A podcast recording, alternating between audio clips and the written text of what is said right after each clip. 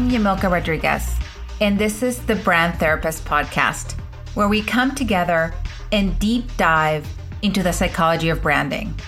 We live in a new era that asks us to step up and show our individuality. Learn what makes us unique and different in this world. Let's open the door to possibilities so you can win in business, life, and relationships. Because everything starts with you.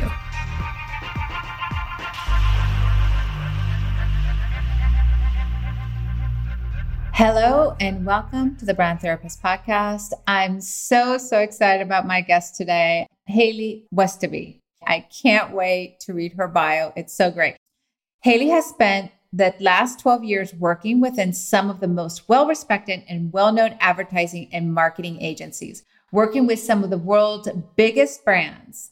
In 2021, Hayley noticed a huge gap in the market where businesses were stuck between a high cost of big agency and the risk of hiring freelancers.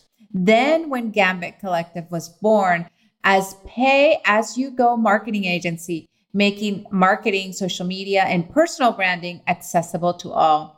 Over the last two years, Hayley has built and scaled 100% inbound business through the power of social media and personal branding. Most recently, Hayley has assisted brands like Commonwealth Bank and Westpac and with other teams' personal branding and presence online. When she's not working in her marketing business, Hayley is working on her other business, Spicy Boy, which is a crispy Sydney made chili oil that she founded in 2021. Hayley is passionate about health and fitness, travel, true crime, and dogs. She also speaks openly about her own mental health journey and she sits on boards for men's mental health charity. So, welcome, welcome, Hayley. How are you today? I'm great. I'm great. Thank you for having me on.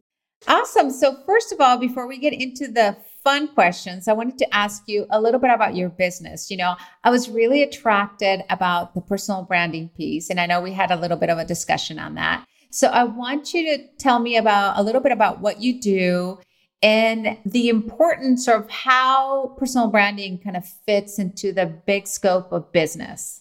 Yeah, I mean, look, I think I could talk for hours about this, and I know you and I could talk for hours about this, but I think that personal branding is a third of what we do within the business. So we obviously have marketing, social media, and then personal branding as well. For us, a huge part of that is divided into workshops with businesses to educate them on the importance of personal branding. And I think one of the key things for me when we go into those businesses, there's a lot of skepticism around is it worth it? What's the point? What if our people don't want to talk about themselves online? It's a very egocentric activity, I think, is a big misconception. One of the things that I like to ask every business owner, managing director, CEO is they spend millions and millions of dollars building their brand every year. They spend millions of dollars on rebranding, on launching campaigns that have physical and aesthetic similarities that make it look like a cohesive brand. But they overlook the hundreds, sometimes hundreds, sometimes thousands of people that work for them that are walking billboards for their brand, that are walking mouths for their brand. And I think far too often businesses focus on that one channel of branding, which is through their owned channels. And they don't look at the people within their organization to become those billboards or those um, brand advocates for the brand. So we work with a lot of businesses to really help them not only challenge their perception on personal branding, but also to help them empower their team to be able to get them to start posting about not only the stuff that they love, but the stuff that they do on a day to day basis. So we do a lot of workshops. We also look after a number of senior and executive and business owner LinkedIn profiles where we actually write the content for them. And every time I say this, everyone's like, What, you can do that? And I'm like, Yeah. No one's talking about it though, because I can't sit there and be like, I write content for X, Y, and Z because they don't want to know about it. They don't want people to know that they don't write their own content. So it is something that people do. But yeah, I think for us, it's about being able to offer that support where businesses need it most. Yeah. And, you know, I think it's important to have immense confidence to be able to have somebody else write for you, right? And I think the most important thing is that they don't do the due diligence around understanding their tone of voice. And so I believe that as long as the marketing company understands the brand, the tone of voice, and all those things, it should be super easy to make them look really good, right? I think there's kind of a piece that people think, well, nobody's going to be able to write my like me. Nobody's going to be able to think like me. Yeah, but are you, do you have the time to do it? And if you don't, I think it's completely fine to give somebody else the authority to write for you as long as they maintain your character. Yeah, I think it's quite a tricky one, right? Because I think that um, tone of voice, you are absolutely correct in the sense that it is the most important thing when it comes to writing for a brand or a person. And I think that the hard thing is is that 99.9% of the time the people and businesses that we deal with don't know their tone of voice so they themselves can't tell us what that tone of voice is they themselves can't tell us what that personality is they themselves can't tell us whether they want to are on the side of being a bit more, you know, confrontational or conversational, or if they want to be a bit more safe or conservative. Like they, they can't tell us. So for us, it's a process that we go through with each of our clients that we do write content for that we take really seriously because nine times out of 10, it's them figuring it out at the same time as we figuring it out. Yeah. One of the things that I do is I use archetypes to kind of get to that. So the archetypes really help me educate them on their tone of voice because you're right. And this is the thing that I always talk about clients. It's like a lot of times they'll come and it's not that they don't know, but it's very hard for them to write their mission, their vision statement, understand their character. It's very difficult to do that for yourself. And I know that. So it's really important for somebody else to look at it from your perspective. So I use archetypes and psychology to really help me and help them execute on brand. And so I love that what you said because you're right. It's like you don't have to know your tone of voice, but it's important to work through it and understand what is it that you want to communicate? How do you want to communicate? And I think sometimes an agency is really good at helping mold both of those things. I wanted to now get into the really fun stuff. I always tell people that this wouldn't be called the Brand Therapist podcast if we didn't talk about childhood. So tell me a story of your childhood and how that is connected to what you do today. I think there's so many stories that I could tell you that would give you a bit of context as to who I am today. I think growing up in a family where my dad was in the military, he traveled from the day that I was born. He traveled from before I was born. He was away for long periods of time, sometimes not being able to kind of communicate with my mum or tell her where she w- he was going and things like that. So I think the nature of being born into a military family meant that we traveled a lot, meant that we moved almost every couple of years to a new house, to a new school, sometimes to a new country where we were forced to kind of make new friends. And I firmly believed when I was younger that my parents did not want me to have any friends because we'd be in one place for two years and then all of a sudden get up and we're moving to the other side of the world. And I'm like, well, this is obviously before social media. So I was like, the only way to keep in touch with them is calling them and calling their landline and like texting and things like that wasn't as kind of common then for a kid. So for me, I think the resilience in knowing that you can really make friends with anybody if you put yourself out there. I think it also taught me to cut the crap a lot quicker, if that makes sense. So when I walk into rooms where I see what Gen Z is now calling a red flag in a person. You walk in and you see how someone treats somebody or you see how someone speaks to somebody. And I think that for anyone that hasn't traveled, they'd go, oh, that's just them or that's just how they are. Like you just have to deal with it. Whereas I've learned there are so many people in the world that I'm like, I don't have to put up with the shitty people in the world. If I don't resonate with somebody in that space, like if they are not the same energy or, you know, give the energy that I give or reciprocate it on a similar level, you don't have to put up with that behavior. And I think that definitely traveling and moving quite a lot has taught me a million and one things that at the time I look at and I was like, my parents don't want me to have any friends. But I think looking back as a 32 year old now and go, wow, like I don't think I would be the type of person that I am today had I have not had all of those experiences. So I would say that that's a fairly prominent one for me. I love that. You know, I also, not for the same reasons, but I did travel when I was younger. My dad taught in the US. And so we moved from Venezuela to the US.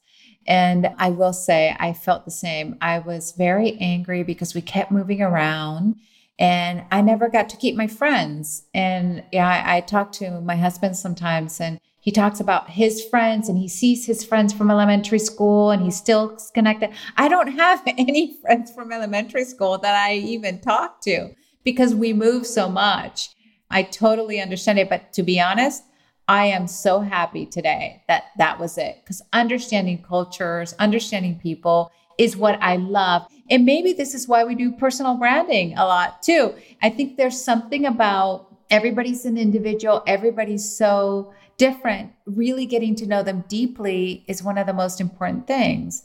I think the big thing for me as well is that I think people, it's really evident to me, people that haven't traveled or seen the world or been out of their comfort zone when it comes to kind of making friends or meeting new people, it becomes really evident that for me, you can see a person and you know someone might say oh this person i don't really like them but like feel free to make your own opinion. And i it has instilled in me so much that i will never let someone else's opinion influence my decision on somebody.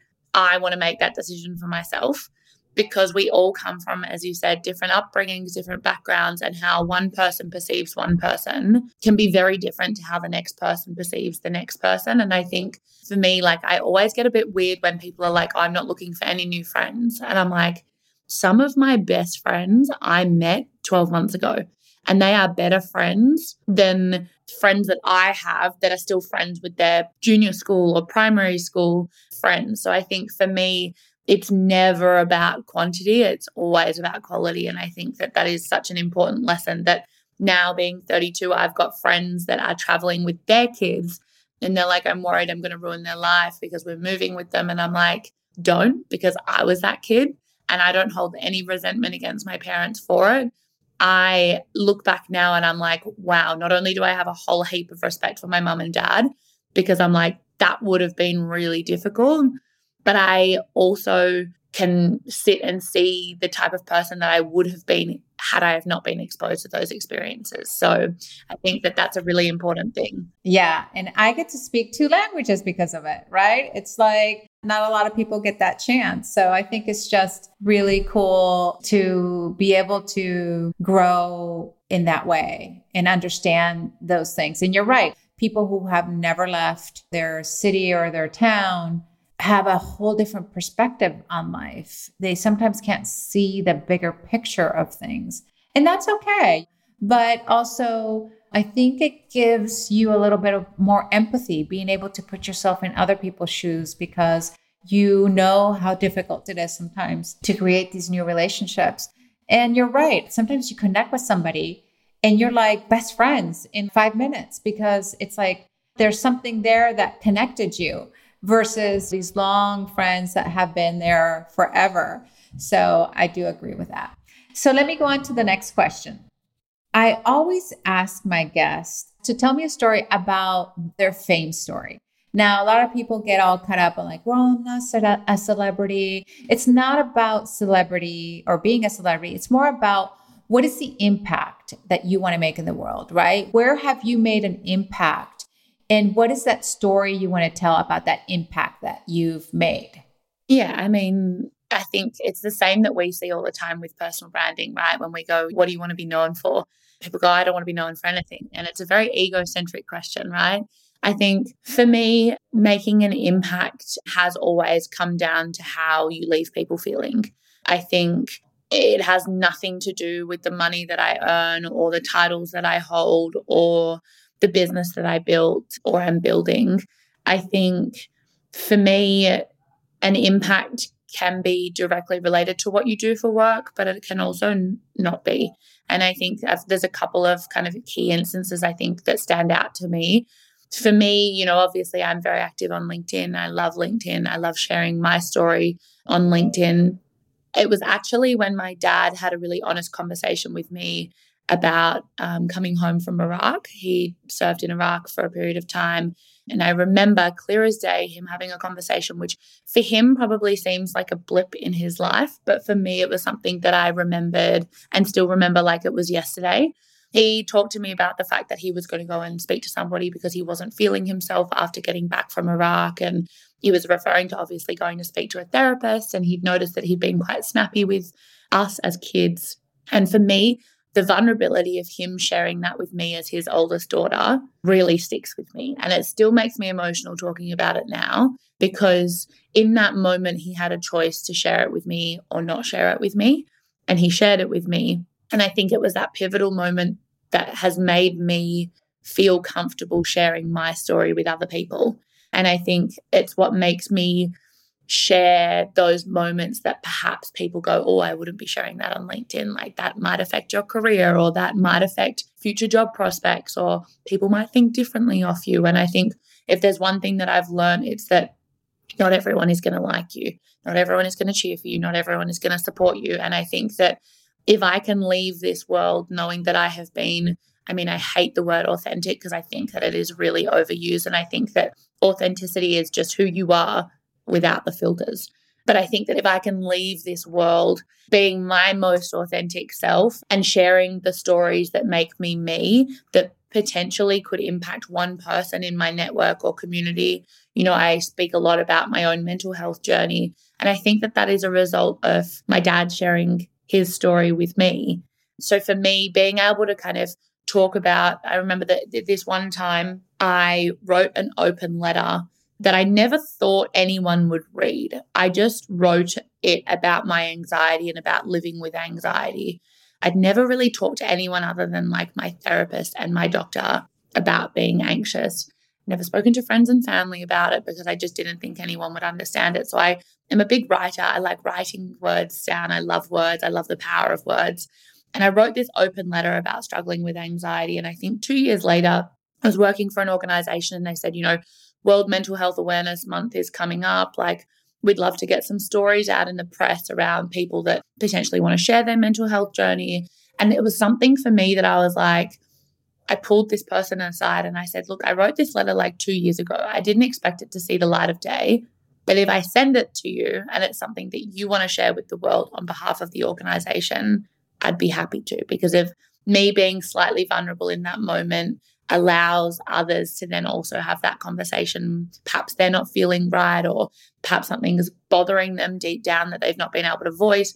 For me, I felt that that was kind of like my gift to be like, this might help somebody else. And anyway, she shared it. It ended up being put in a publication that was then popped online and ran across LinkedIn and all of this stuff. And it was like an open letter about mental health. And there was part of me that felt really uncomfortable that it was out there because it's like my inner thoughts about my anxiety and everything like that.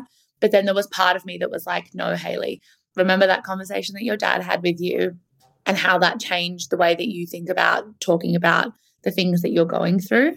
And the amount of people that then have reached out to me off the back of that that have said, because you shared that, like I was able to share it with my workplace, or I was able to share it with my wife, or I was able to reach out to my mates and tell them what was actually going on. And I think for me, whilst it's not about what I do, I think the power of being vulnerable and sharing parts of you that perhaps other people would look at and not even consider sharing is where I kind of would love to see my impact. And with LinkedIn, empowering people to share stories that perhaps aren't just about what they do for work.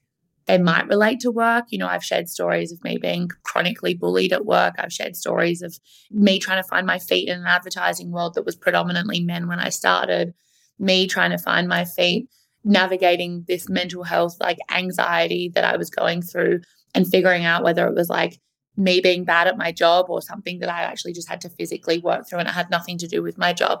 All of those things for me, when people reach out to me and they say, I read this about you or I read your post about that and it inspired me to do this, that for me is where I, I like to see my impact.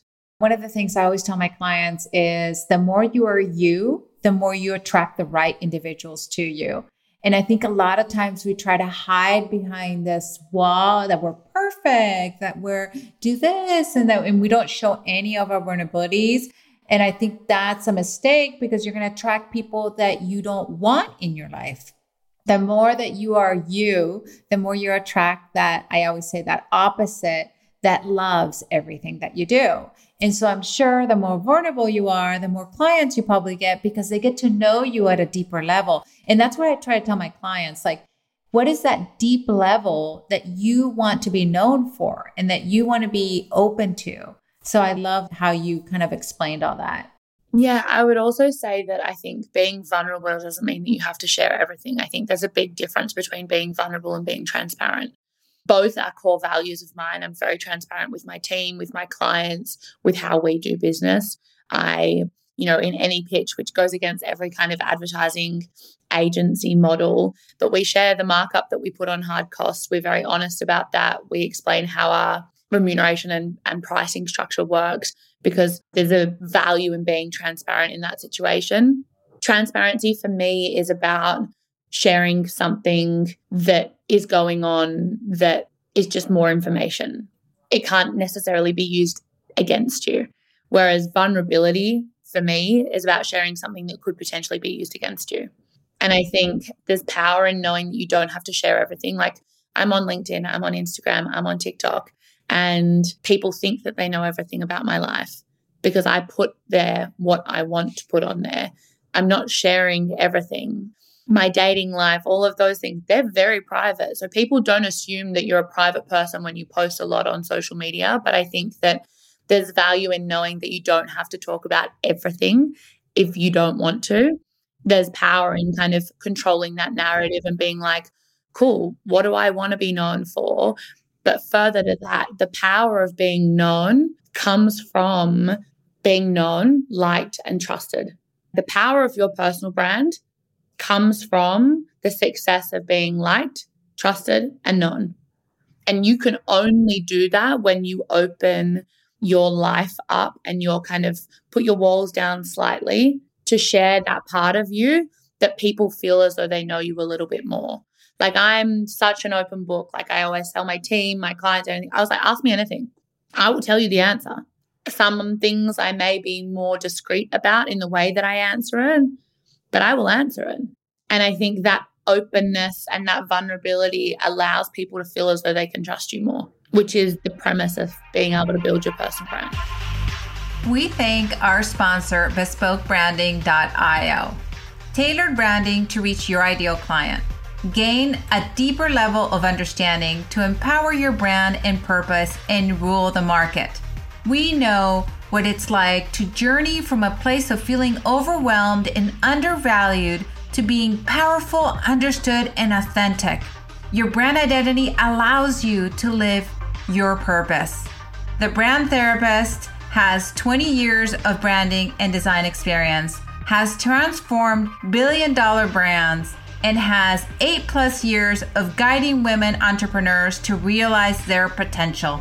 I invite you to take the brand quiz and you can find it at www.bespokebranding.io. I asked you two questions. Yeah. And you came out as a caregiver in the archetype. Does that surprise you? Yes and no.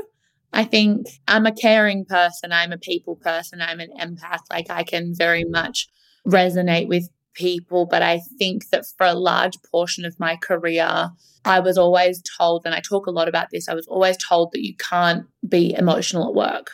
You have to leave your emotions at the door. So for me, I've kind of developed this confident and hard kind of exterior, which some people may confuse with being quite blunt or quite to the point. But I think that as I've built my business, it's become abundantly clear that I can be an emotional leader but I cannot, like, I just need to take the emotions out of decision making. So I think for me, I'm not surprised by that. But I think that there's also this perception that I have in my head of trying to remove the emotion and the care from things, but it just doesn't go. I care too much. I love that you said that because it's so true. It's like the belief that we have about leaders are like the ruler leaders, right? The CEO, no emotions in any way, where, you know, we go straight to the point and everybody has their own way. Now, I will say the caregiver, I'm not surprised you're a caregiver because they're immensely service oriented. It's natural, right? It's not like you force service. it just comes naturally out of you and it gives people this confidence but also this reassurance right? And you do have the opposite of caregivers heroes. So you do have clients probably that are very, you know, they want to save the world and they want to do these things, but it's very easy for you to talk to them because you know how to care for them, how to support them, how to really help them thrive in whatever they do. And you're very clear and transparent about your mission and what you're trying to do. So it's important to them to know that and to understand that. So let me read the card to you. A caregiver sees the need in the world and is attracted to experiences that make them feel needed and appreciated. The motivation is family, the need is to support others. The fear is lack of understanding, and the behaviors just cares about working closely with others, draw sincere concern about people's well being and personal development. How does that sound? Pretty spot on. I know this is scary stuff. I always love this because I just I don't talk to you before. I just get it. I read it to them and they're all like, "Are you a psychic?" No, this has nothing to do with uh, it has to do with psychology, which is really interesting to me. And this is how I work with my clients because once I get to know them, but the only thing to know about caregivers, it's about you can give yourself, but you have to set boundaries, right? Like you just said, if that person doesn't have that energy, I don't deal with that well. I just don't even go there. And it's that's really important. Yes. What did you want to say about that? I think you're so right. And I think it's something that has only come to me in the last few years because I think that the term people pleaser comes up a lot. And I think that for me, I always kind of said, well, no, I'm not a people pleaser. Like, I like looking after others, I like serving others, I like helping others. But there was actually a podcast that I listened to recently, probably about two months ago now, that there was this full light bulb moment that was like, people pleasing is where you are serving others, but not from a full cup. You are serving others at the exchange of depleting your own instead of filling your own cup first and then serving others, you are giving from an empty cup. And I think that for me, it was such a great way to look at it because for years I've sat there being like, I'm not a people pleaser. But there are absolutely times that I've sat there and been like pouring from an empty cup time after time because I'm like, well, no, I care about people. Like, I will always put other people before me. And I think it's the notion of actually stepping back and being like, no, again, it's the age old saying of like, you can't pour from an empty cup. But I think that that is so true when it comes to caregivers. And you think about mothers, fathers, any kind of person that is in a caregiving role, whether they're looking after somebody disabled or handicapped, like anything like that, is that you have to be able to have a full cup before you start serving others. And I think that that's something that I constantly check in with my team and myself on now is like, what are you doing for yourself today? Because we work in a service orientated business where we are serving others. There is nothing about this job that is self centered, it is all for other people. So I think that if we don't have the capacity to check in on what we're doing for ourselves each day, we lose sight of that care and it becomes this toxic people pleasing circle. Yes. And so once you figure that out, especially for caregivers, you are golden. There is nothing that's going to stop you. And I love that metaphor because I always talk about the metaphor of the plane too. Like put the mask on yourself first before you put it on somebody else. And it's that piece where selfless is not a bad thing. It's a bad thing when you are doing it from lack, right? I think you're absolutely right on point. So there's five words that I always tell people that these are like their values. So for a caregiver, it's helpful, responsible, empathetic, nurturing, and supportive. which one of those resonate most with you? Helpful, responsible, empathetic, nurturing, and supportive? I think there's two that really stand out. Helpful for sure, because I mean, it's one of the core values of our business now is to help. And I think for me, something that I talk to my team about all the time is that we are not selling all the time, we are helping. And I think that that's a really important distinguishment to make because selling is serving yourself, helping is serving others. And I think that for us to be able to, you know, pick up the phone with a client and not say to them, what are we doing next month or where are we at next quarter? It's how can we help you? And whether that's pointing them in the right direction of a strategy or a piece of work that they're doing, or whether it's referring them to one of our partners that we work really closely with if we don't do that type of work, fundamentally, people remember how you help them, not what you sell them. So for me, helpful is definitely a core value of the business, and it's definitely one that resonates the most. I would also say that empathetic is probably up there with one of, yeah, I suppose, one of the top ones out of that list.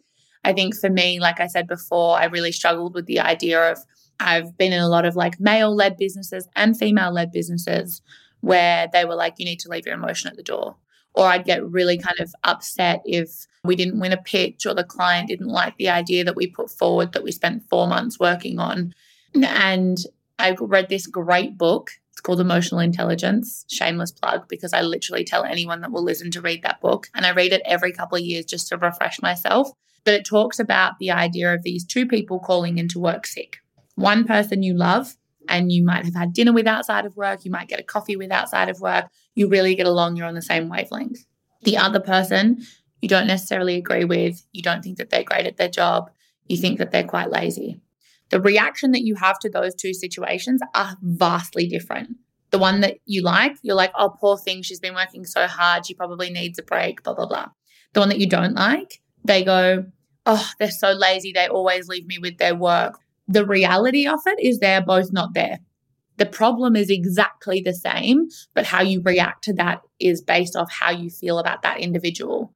So for me, empathy is really important, but removing emotions from reactions and decisions is something that I have learned to do over time. So I think that I can sit and get teary with a colleague of mine who tells me that she's going through a really bad breakup. I can feel her feelings. I can sit and I can hug her and I can empathize with her. But then I can also make a decision around the business that is not emotion led. It is very factual, it is informed by facts or data or whatever we have in front of us. And I think that there's two very different things there. So I think there's no shame in being an empathetic leader. And I think, to be honest with you, it makes you a better person and a better leader. You know, I love that. And the way that you described it, I can already tell what quadrant your secondary archetype is. And I love this because I'm always kind of doing research in the background. I don't really say this out loud ever, but it it also makes me understand a little bit more about the individual and understand that my model actually works because the more clients I get or the more people I talk to on podcasts, I can start to see the patterns and the correlations and the pieces. And anyway, I always tell people we're human. So these things are just going to happen because we are human and we work with humans and we talk to humans. And it would be different if we had other creatures like other aliens or other things, but we know we are all humans. And so we all deal with the same things. And so they're drivers of our behavior and what we do. So let me ask you this Where do you see yourself in the next five, ten years? Do you know, it's one of the questions I get asked all the time. And I get asked by other business owners, like, what's your five year plan? There's part of me that goes, I don't have a five year plan because nothing over the last five years was planned. and so if I had planned it, I probably would be somewhere very different. And then the other part of me goes, I have a vision for what I want and where I see this business going and where I see myself going. And it's nice to have that kind of to keep you on track. So for me, the next five years, I would see the business growing, obviously. I would love to be able to build my team up to like 20, 25 people max. I don't ever want to be a huge agency. And I think the the reason for that is it took me a really long time to come to terms with the fact that we were an agency because I had had such awful experiences working within agencies. When I started the business, they were like, So it's an agency. I was like, No, it's not. Like, I cannot be associated with an agency. And, and then over time, I was like, No, you know what? We are an agency and we're doing things differently. And that's okay. So I think being called an agency gave me more power to be able to change the narrative around what an agency is, as opposed to trying to find another word for for what we were. So I'd love to be able to grow it to like 30 people and still have that really kind of intimate dynamic where we know all of our clients, you know, I'm across all of it. I, I don't, you know, it's funny, my dad has two years left before he retires from the military. And I just cannot wrap my head around the idea of him retiring because the man likes to be busy. He has a list every weekend to work through. He's doing things around the house. And I'm like, how do you still have things to do around the house? And so for me, I don't ever want to be hands off. I'm a hands on doer. And I think that there's two types of leaders in the world there are doers and there are delegators. I am not a delegator. Not that I'm not good at it, but I like being involved in it. I like seeing the results. I understand the power of delegation in order to get more work done. And we absolutely utilize that across the business. But I want to be able to be in those meetings with our clients that we're helping. I want to be able to be on the ground when we're shooting a client when they have headshots for the first time that they're doing and that feeling that you get from seeing people see how great they look on camera. And I think there's all of those things that come with that. So I think for me, I don't want to ever lose sight of the people within my organization. That's my team, that's my clients, and the partners that we work with. I'd love to be able to grow it fundamentally so that we can help more people, not only on the client side, but also on the team side of things. You know, I regularly refer to my business as the orphanage. And that's purely because we adopt people that have come from awful business environments. You know, I myself had a number of awful experiences within agencies. I talk about them quite often, but every single person that works within our organization and our business has been treated poorly by a brand or an organization. I love the idea that we can change the narrative or the conversation around what it means to be at work and how it means to be treated at work. And by no means do I sit here being like, we are the perfect example of a working environment. But when people ask me like how I got from where I was working for somebody to where I am now, honestly, I've just done everything that I hated about each agency or business that I worked for and did the complete opposite. There's no playbook. There's no like, this is what you should do. This is how you should set up a business. These are the policies that you should have. But I literally just took every example of like awful experiences that I've had throughout my life and my my experience within the industry and done the opposite. And I think that again, there's a human element in that as well. So I think being able to grow my business to be able to adopt more people from broken experiences so that you don't lose those great people is really important to me as well. Oh my God. I think we had a parallel life with a few years of difference because I have to say, I worked in corporate and then I started my own business. I worked at agencies. I managed agencies actually at the beginning of my career. And then I worked in an agency. And I had the same issue. I did not want to call myself an agency. And it was because I felt like it was their agencies, not my agency, like the agency that I work for or the agency that I managed. And I think once I got a grasp around, like, yeah, I am an agency, but I'm not that agency. I'm my own agency, and I really care about my clients. And I'll do anything, whatever it takes to make them look amazing without so much effort, right? And they get to own all their things. I'm not going to hoard it and like make them pay for every little thing that I change or that I do. They get to have it. And so I think a lot of times changing that perspective of what an agency is and giving everything for your client, making sure they understand that you're doing it for them. I think that's really important. And you get to redefine the word agency in however you want. I agree. I think um, on top of that, I think there's also, you know, I think I've worked the last however many years in agencies where they're like the client's always right and they're not. And I think that that's really important to understand as a business owner is that the idea that the customer is always right is so wrong because it negates any feelings for your team and negates any kind of responsibility for ownership of a problem or a solution or, or, a situation. And I think, you know, we've done it over the last two and a half years where we've turned around to a client and been like, you know what? This is not working for us. We've given you three opportunities to fix the way in which you speak to my team. I've given you three opportunities to apologize, and you've not recognized that.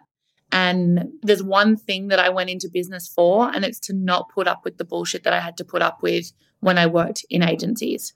And I think that for me, yes, of course, you always go above and beyond for your clients. But I think in the same respect, there's a line.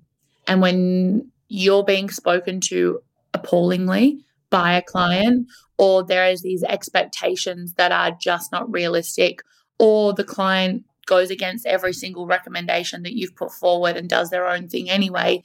Why are they paying you? like, I would rather not have your money. Yeah. And have a team that are happy and enjoy having a conversation with my clients than going and being like, we need to have a conversation with these people and my entire team dreading having that conversation. And you know, you're so right. Because one of the things that I did also early on in my business was to say to my clients, I'm doing this. If you don't use it, then I'd rather you not pay me. Right. The whole point that I'm creating all these things for you is for you to use them.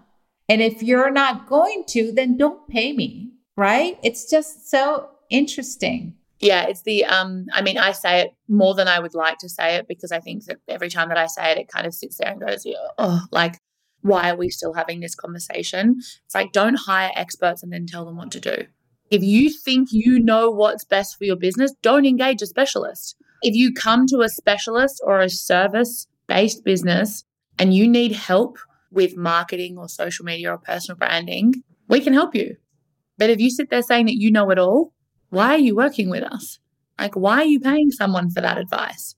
For me, it's like, yeah, it comes back to don't hire experts and tell them what to do. I know it's it's so funny because even my designers, I'll kind of give them the right direction, but at the end of the day, I don't tell them what to do. I know better, right? I know better. And I have clients that are like, "Can you move this thing up here to this? Can you change?" Uh, no, this is not like you get to design your own thing here the designer is the expert and you know if you have a, an issue about something in particular you can voice it and we can move forward from there.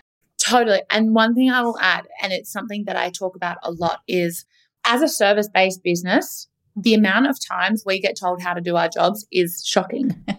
I would never go to a cafe and be like hey that's not how you make a coffee. Hey actually no that's not how you foil someone's hair or cut someone's hair that's not how you make a sandwich. Like, I am not ever going to go into another service based business, pay for a service, and then tell them what to do. Like, I would never order an Uber and be like, sir, this is how you drive. Right. You just don't. So I don't understand why it's so acceptable in our industry for people to be like, actually, I know more than you. Yeah. And, you know, I always tell people that this is what happens you really need to be yourself so you can attract your opposite because your opposite will never tell you what to do because they have no idea. When you attract your own or similar to you, they will always say, Well, I can kind of do what she does. I don't really need that. And so it's really important to connect with that individual that knows nothing, but knows that you know it and they can completely and utterly trust you. So let me ask you this we kind of know already where you like to hang out, but how can people reach you? Like, where do they go to find you, whether it's TikTok or LinkedIn or Instagram? So, to find me personally, I'm across LinkedIn, Instagram, and TikTok, as is the business, to be fair. So, me, I'm Hayley Westoby on all platforms. So, Hayley Westoby on LinkedIn, Instagram, and TikTok, just my name. Um, nothing overly exciting. And then the business is gambit.collective across Instagram, LinkedIn, and TikTok. And tell us where you're coming from because everybody's going to be about that accent. Where is that from? So tell us where you live. I live in Sydney, Australia, but at the moment I'm coming to you from Melbourne, Australia because I'm down here for work. So, yeah, coming from Australia. And you have clients all over the world? We do, absolutely. I think the nature of some of the parts of the business is that it doesn't have to be local. We've got team that live all over the world and we've got clients that we service all over the world. Obviously, a lot of our clients are Australian based or New Zealand based. But I think the beauty of what we do and the beauty of technology nowadays and post COVID kind of communication is that people feel a lot more comfortable working with specialists wherever they are in the world because of the technology that we have in place, like Zoom calls and things like that, where you feel like you're, you know, sitting next to the person. It was actually really funny. I was out with one of the girls that works with me on Saturday afternoon. We went to a friend of mine's um, new venue launch, and she came with me with a bunch of my other girlfriends. And one of my clients was there. Now, I've met my client a couple of times in person, but the girl that works with me had never met her in person, but works with her every week and she bumped into her. They're having this conversation. And then all of a sudden, they realize that they were like, We've never met in person, but we feel as though we know each other really well. And we feel as though we've met each other in person before. So I love that. I love that you can create those connections with people online. I mean, social media is proof of that, that you can create connections with people online that you've never even met before. So I think that, yeah, that's the beauty of being able to work with people across the country and across the globe. Oh, I love that. Well, Hayley, it's been a pleasure. Thank you so much for the amazing conversation. I think this is one of my longest podcasts, which I'm very excited about because it's going to be very entertaining for everybody. I so appreciate you. Thank you so much for being on the podcast. Thank you so much for having me. I could have kept talking for hours, so we'll have to do part two. yes, we will. We definitely will. So, thank you everybody for listening to the Brand Therapist podcast, and I'll see you on the next one. Thank you for listening to The Brand Therapist. If you enjoyed today's episode, please subscribe, rate, and review this podcast on your favorite pod player. If you would like to connect on social, you can find me at Yamilka Rodriguez Branding or bespokebranding.io. And if you would like to do the brand character quiz, go to bespokebranding.io and click on brand quiz or you can email me at yamilka at yamilka.com. Thanks for listening, and I'll catch you on the next episode.